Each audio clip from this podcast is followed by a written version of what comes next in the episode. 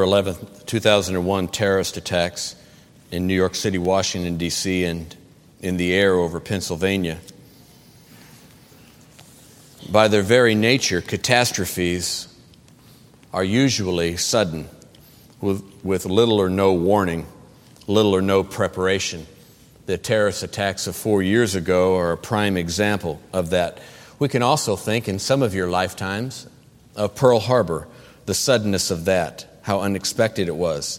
The tsunami disaster last December that took hundreds of thousands of lives uh, immediately and likely tens of thousands in the aftermath.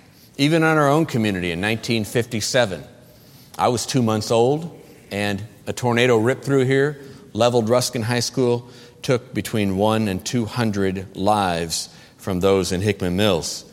And even in the last two or three weeks with the Hurricane Katrina, even though there was a warning system, it still struck with so much force that lives were suddenly taken or injured, ruined, and forever changed.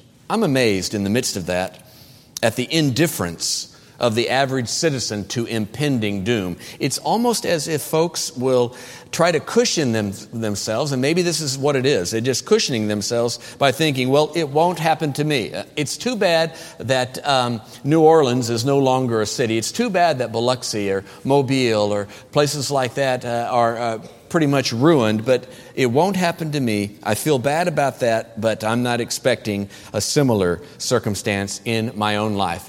Since 20 years ago, nearly 20 years ago, when my own dad, brother, and sister were killed at the hands of a drunk driver, I have little difficulty with the reality of sudden and unexpected tragedy. But what about those who are ignorant to that or they're indifferent to that? Maybe they've not experienced it or maybe they just want to dismiss the idea of impending danger. Is there any hope for those who just walk around and say, in essence, it's not going to happen to me. I'm not going to worry about that. Almost like a Scarlett O'Hara type of uh, uh, uh, disposition. Oh, fiddly dee, I'll worry about, I'll think of that tomorrow, Pam. Is that his? I'll, I'll think of that tomorrow um, from Gone with the Wind. what about those who don't sense danger? Is there hope for someone like that? Is there a early warning system that can help that person escape. I'm convinced from the Word of God that what is needed is a watchman on the wall. A watchman on the wall. We live in a dangerous world. And a current phrase in um, modern day American colloquial language is someone who is offering protection will say, Hey, I've got your back. I've got your back meaning I'm watching out for you. I'm aware of your life and I care about you and I'm going to watch out for you. We need a watchman to help protect us. Spiritually speaking, the world needs a host of watchmen warning them of impending judgment. And so this morning and this evening, and I exhort you um, in just in the strongest way, as best as you can, be back this evening for the second part of this two part message um, in the skies over the Caribbean. I went back and woke up Steve Nienheiser. I think I woke him up. Maybe he was already awake, having a glory fit. Uh, and we sat and chatted about uh, Ezekiel 3 for some time and just the whole book of Ezekiel and the glory of God that's in there and how I don't know that I've ever preached from Ezekiel. I know I've never preached this message, but a two part message um, on this subject a watchman on the wall. We're going to use this as a springboard, our verse by verse study through Acts. So if you'd make your way to Acts chapter 20, and then we're going to look at Ezekiel chapter 3, the first 15 verses this morning, and then this evening, the next few verses in Ezekiel chapter 3. But first, Acts chapter 20. We've been studying verse by verse through the book of Acts, and we're up to chapter 20 verses 25 through 27, just to get an idea of this idea of watching out for others. And in fact, it's the very next text we come to in Acts from where we left off last. Acts 20, verses 25 through 27. And now behold, I know that you all, among whom I have gone preaching the kingdom of God, shall see my face no more. Paul was addressing what group of believers right here in Acts chapter 20? Who was it? The Ephesian elders, the leaders from the church at Ephesus, who had migrated to where he was in the seaport uh, as he was heading back to uh, Palestine, and he was addressing them. And then in verse 26, and I believe Paul got this uh, concept, the Spirit of God laid it on his heart from what he had read in Ezekiel.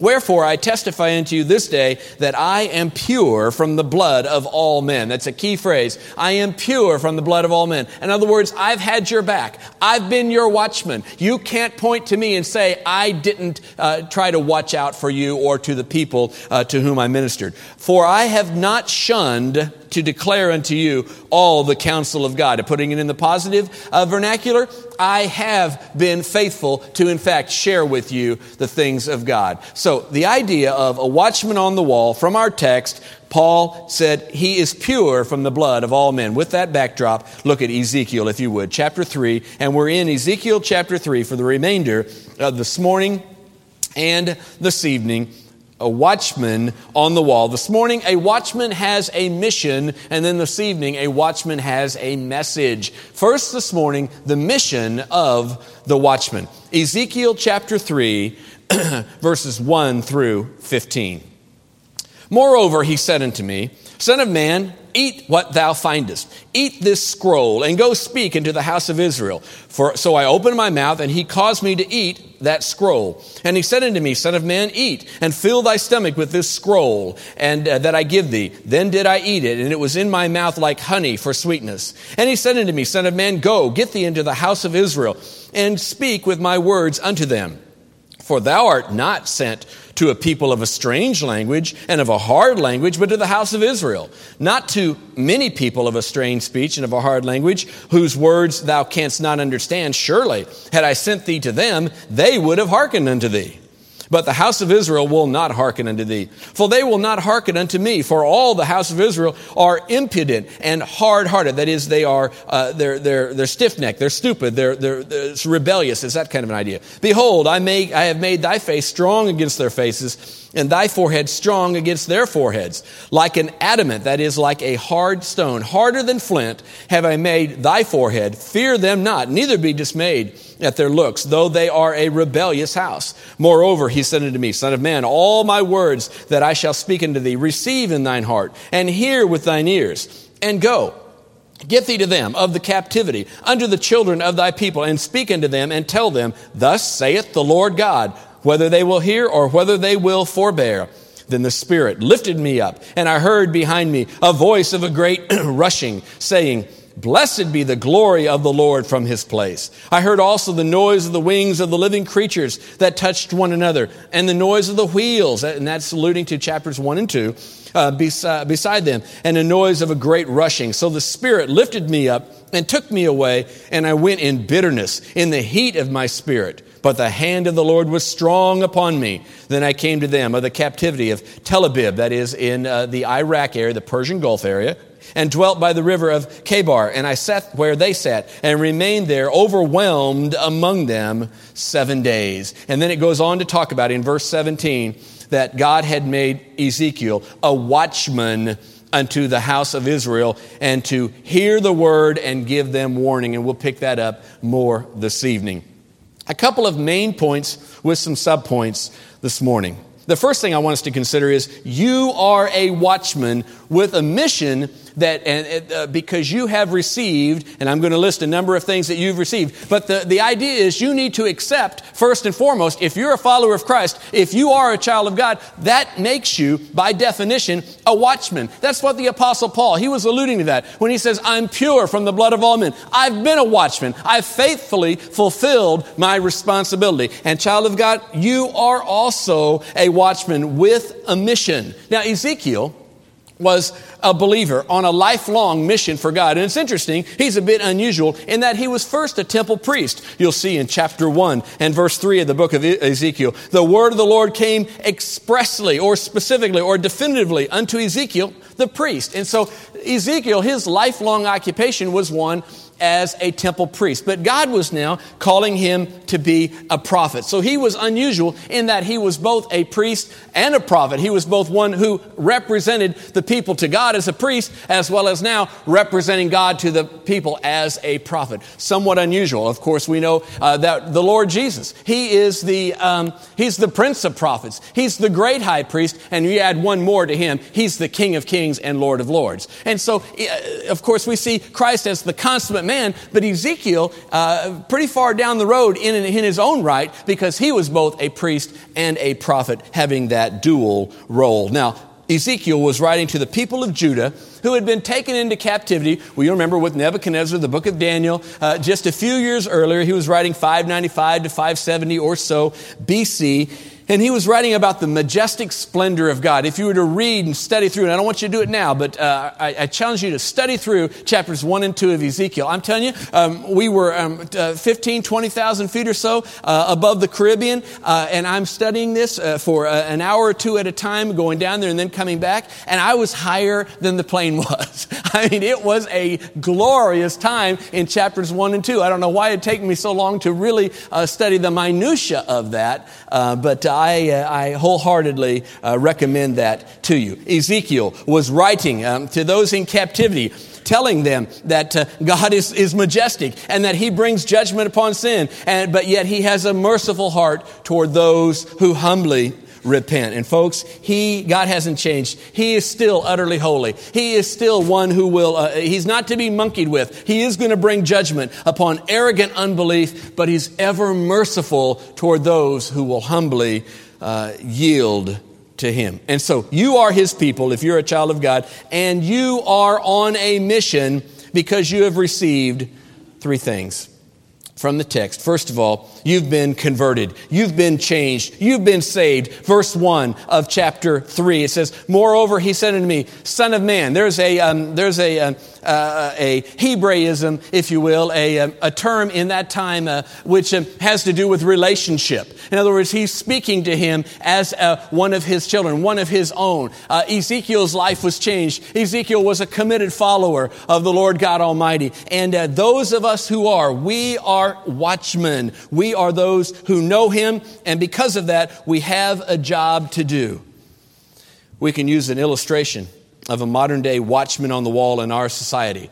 A watchman on the wall in our society are those weathermen who uh, have been able to, and the scientists who have been able to develop the, uh, the technology called Doppler, uh, uh Doppler radar. Can you imagine the devastation that Katrina would have had? The, the uh, untold devastation had we not had Doppler radar. Can you imagine that hurricane swamping over um, um, uh, New Orleans had no one evacuated, had the entire city been filled with people, and uh, they knew that there was a storm going on out at sea, but just like it had gone on uh, uh, hundreds and hundreds of times over hundreds of years, if they had not had that watchman on the wall that they said this is a, a category five or whatever level it was, and it is going to do serious damage, get out of town. And in fact, most of the city did evacuate. That is a modern day watchman on the wall. Well, God has raised up believers. We've been called to be watchmen on the wall. And child of God, the issue isn't whether you will be a watchman. You say, well, I don't really want to be a watchman. That's not really what I'm all about. I'm not particularly inclined to want to do that.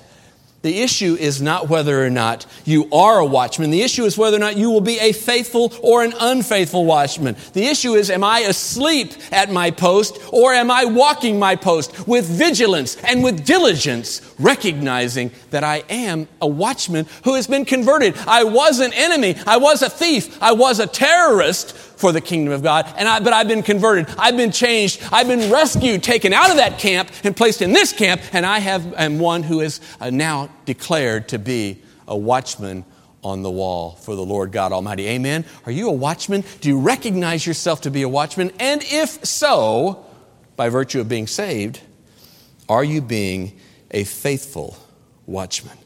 You're a watchman with a mission because you've been converted. Secondly, you're a watchman with a mission because you've received a communication from the Word of God. Verse 1, the end of verse 1 through verse 3, it says, uh, Ezekiel, I want you to receive the scroll. I want you to take in my word. I want you to fill yourself up with my word. And that's what verse 3 says. It was sweet like honey um, to my mouth. Uh, this prophecy begins with Ezekiel receiving the word of God. In chapter 1 and verse 3, it says, The word of the Lord came expressly unto Ezekiel. And we see that Ezekiel is given God's word um, so that he would receive it into his own life and then proclaim it to others. Week in and week out and, and day in and day out in your own study, you are receiving, you're taking in the Word of God. God is communicating with you through His Word. And folks, He doesn't expect or uh, want or allow us to be a stagnant pond. We're not just to take in and take in and take in and hear the Word preached and, uh, and you to be uh, instructed in the things of God and reminded and told that you're a watchman and then just to simply say, oh yeah, that's right. Oh well. I can't do that. I try, I'll try to get away with it in the weakness of my flesh, in my own uh, laziness, or in my own fear, or whatever it might be. I'll try to do that, but God doesn't allow me to get away with it. He gives me a reminder. Sometimes it's a strong reminder. Sometimes it's just an open door that I'll, all of a sudden, Spirit of God will uh, uh, arrest my attention, and I'll, I'll come to myself and say, "Oh, there's an open door. There's an opportunity. God is presenting this. He set before me an open door which no man can open and no man can shut. The book of Revelation tells us. You're a watchman. You have received the word of God, and He expects you to communicate that to others. But before Ezekiel could be a watchman to warn the people, he had to assimilate the truths of Scripture into his own heart. Look at chapter 2, verses 8 through 10. Look at chapter 2, just a few verses up, verses 8 through 10. But thou, son of man, hear what I say unto thee.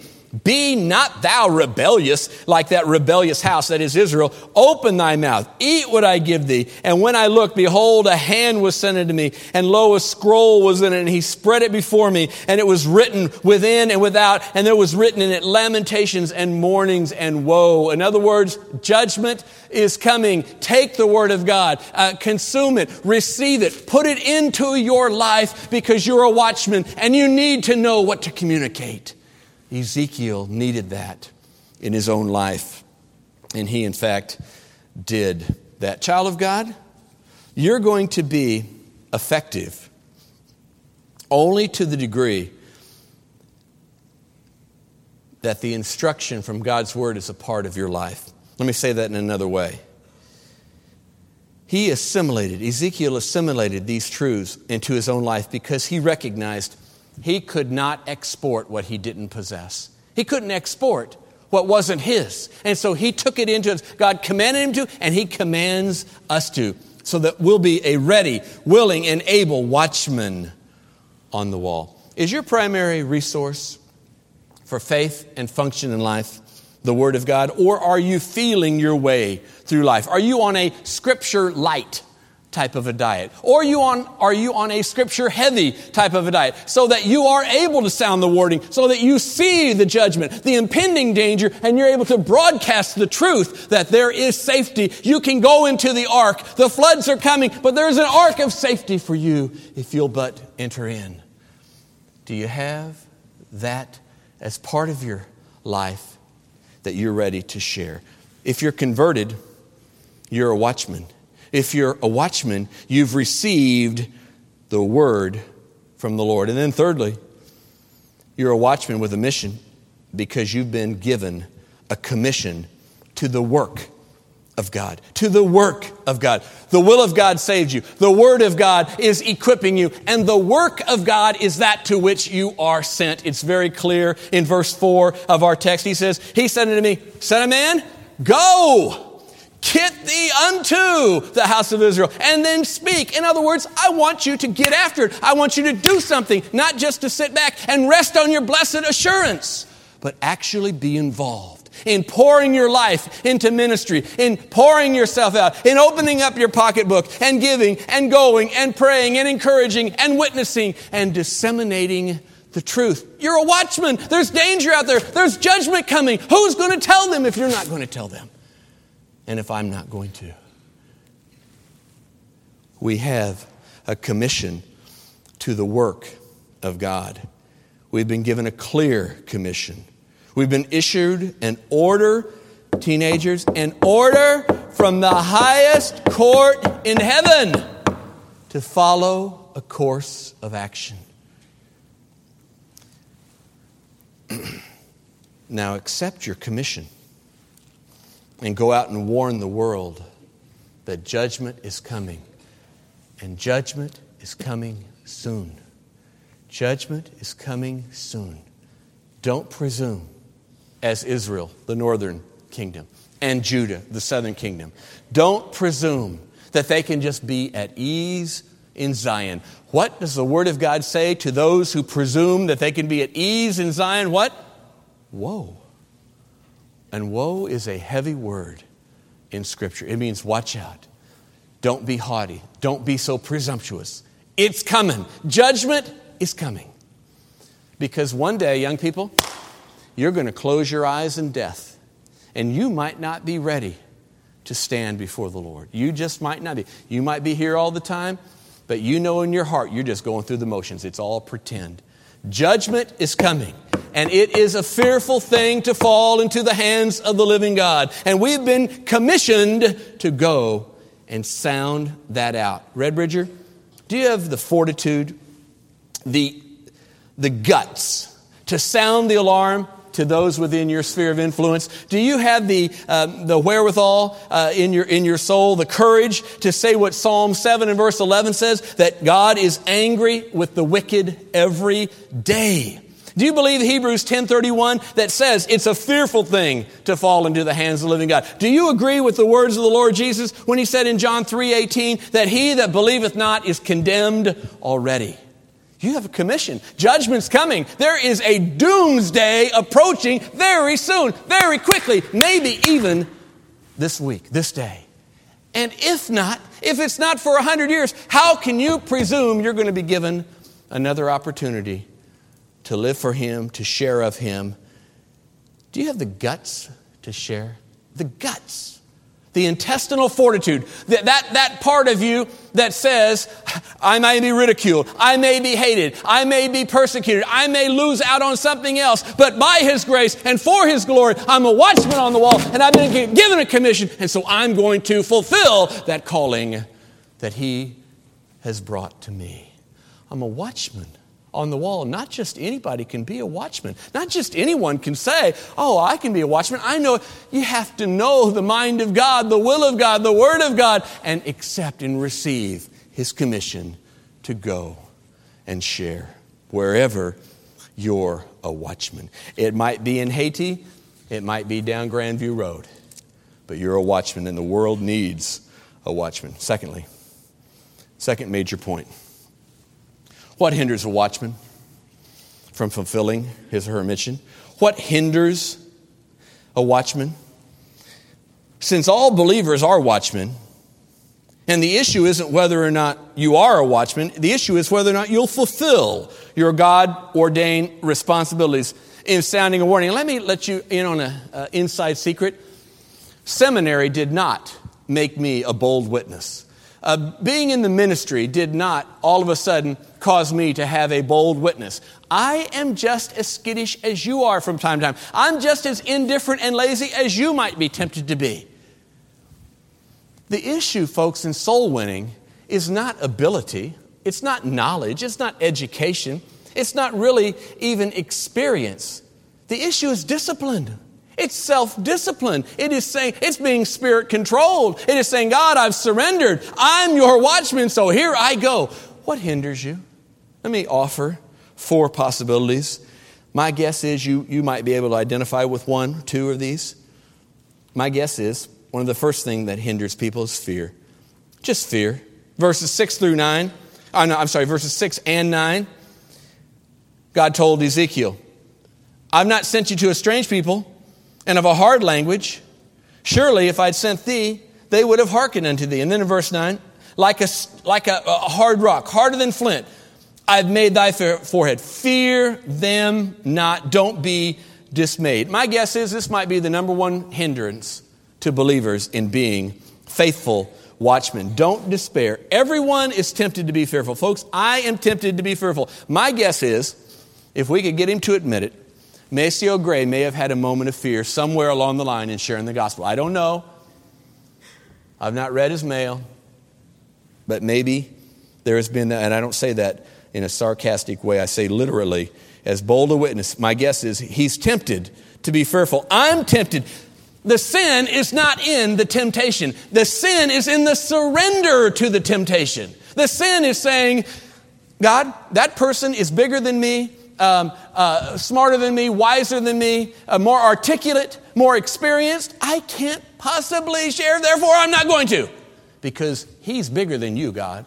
He's smarter than you, God. He's been more places, Lord, than you have been. You just don't understand, God, what you're putting me in in being a watchman in this situation. Send someone else. Uh, someone else can do it. Yet that person is around your wall, in your castle, and you're on the wall, and you're the watchman. Yet the temptation to fear grips you, grips me, and we don't follow him. You say, that's a sin? Well, you interpret 2 Timothy 1 7. Is it right or isn't it? When it says, God has not given us the spirit of fear, but of power, of love, of self control. If God didn't give us the spirit of fear, and we yield to the temptation of fear, who gave us that? The flesh, the world, and the devil? It's sin. It is at least, at, at the minimum, a sin of omission by caving in to that temptation. Fear is primarily what caused Jonah to rebel against the will of God. And we know that was sin in his life. When God wanted him to be a watchman on the wall in Nineveh. I ask you, ladies, median adult ladies who have a lot to lose husband, children, grandchildren maybe coming up, a future, a home, security. What's the worst thing that can happen to a watchman? What's the worst thing that can happen to a faithful watchman?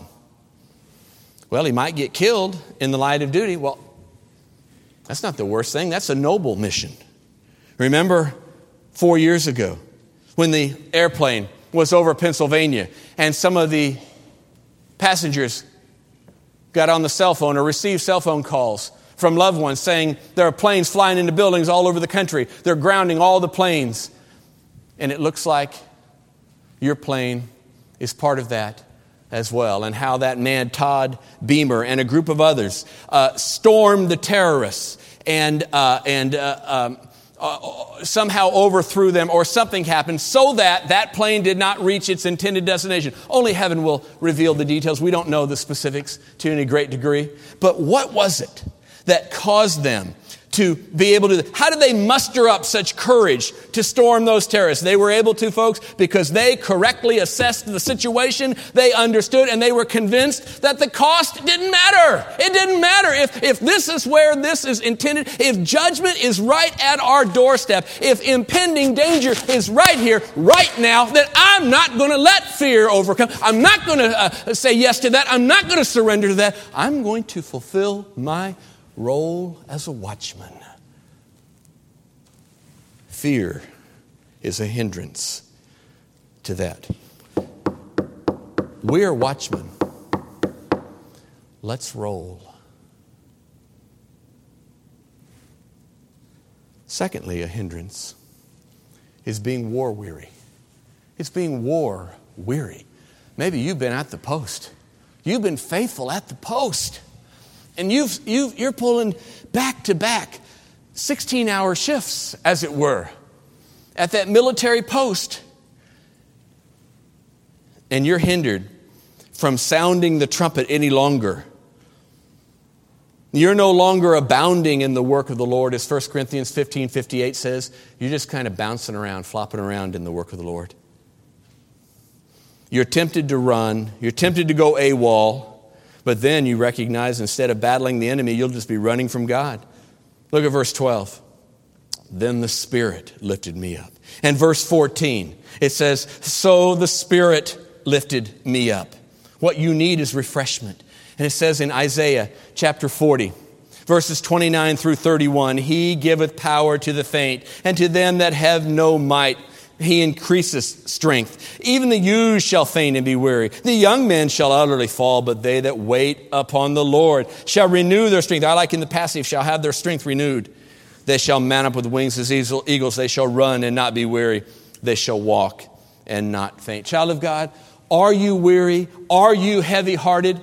Tell it to Jesus. Amen. Tell it to Him. He's the one who's, who's converted you. He's the one who's communicated you. He's the one who's commissioned you. He cares about you, and He is there for you. If you're doing His bidding, if you're uh, following His will, He's going to be there to sustain you every step of the way. Are you war weary? Are you just tired of the battle of the Christian life?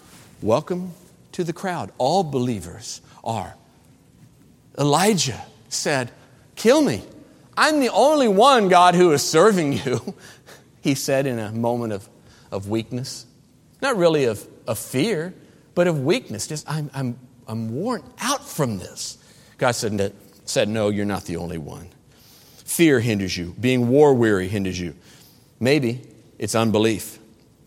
It might be that you wonder if the mission is really reasonable or even important. What difference can we make? Why are we going to Haiti? That country has been uh, steeped in witchcraft and voodoo for 200 years. Their government leaders uh, ascribe to it, they embrace it and, it's just a drop of, of, uh, of water in the ocean. What in the world good can we possibly do? Yet we saw that God set before us this open door, and we recognized that we're a watchman on the wall, and He obviously blew this door open. He wanted us to enter in, not knowing what was going to happen. And Paul said, I'm going to Jerusalem not knowing what's going to befall me, but I am going to be pure from the blood of all men because I'm a watchman, and here I go. And so, is it unbelief?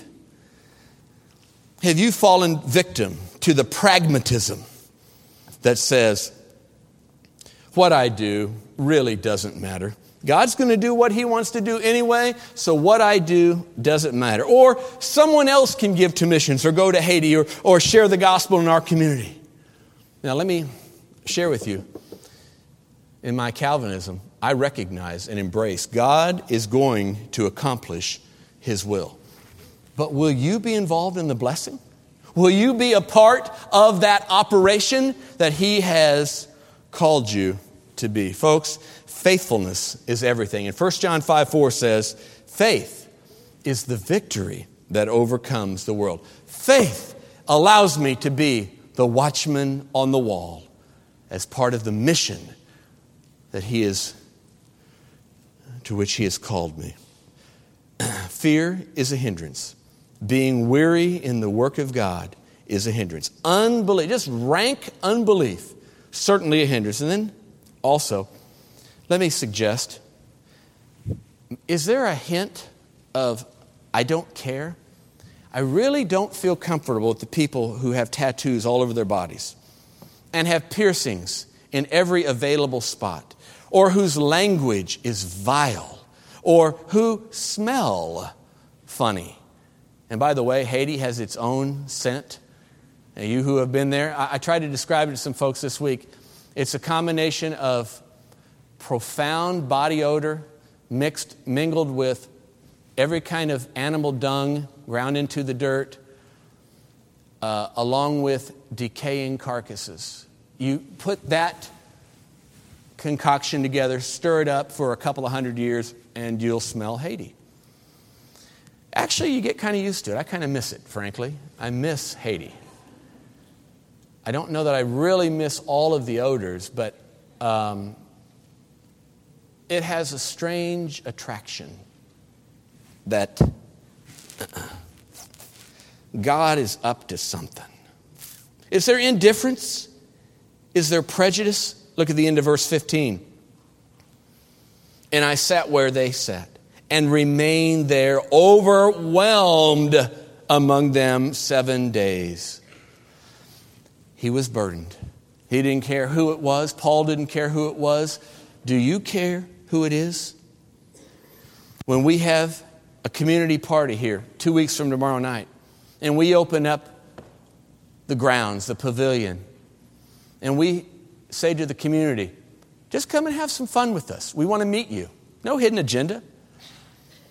Um, do you find it to be uncomfortable, awkward to engage a person in the world? If so, what is wrong with your watch? If you're a watchman and you're broadcasting a warning, it follows that those who need the warning are the ones who, to whom you should be proclaiming it. Did that, did that make sense? Does that, does that follow? It seems to add up to me.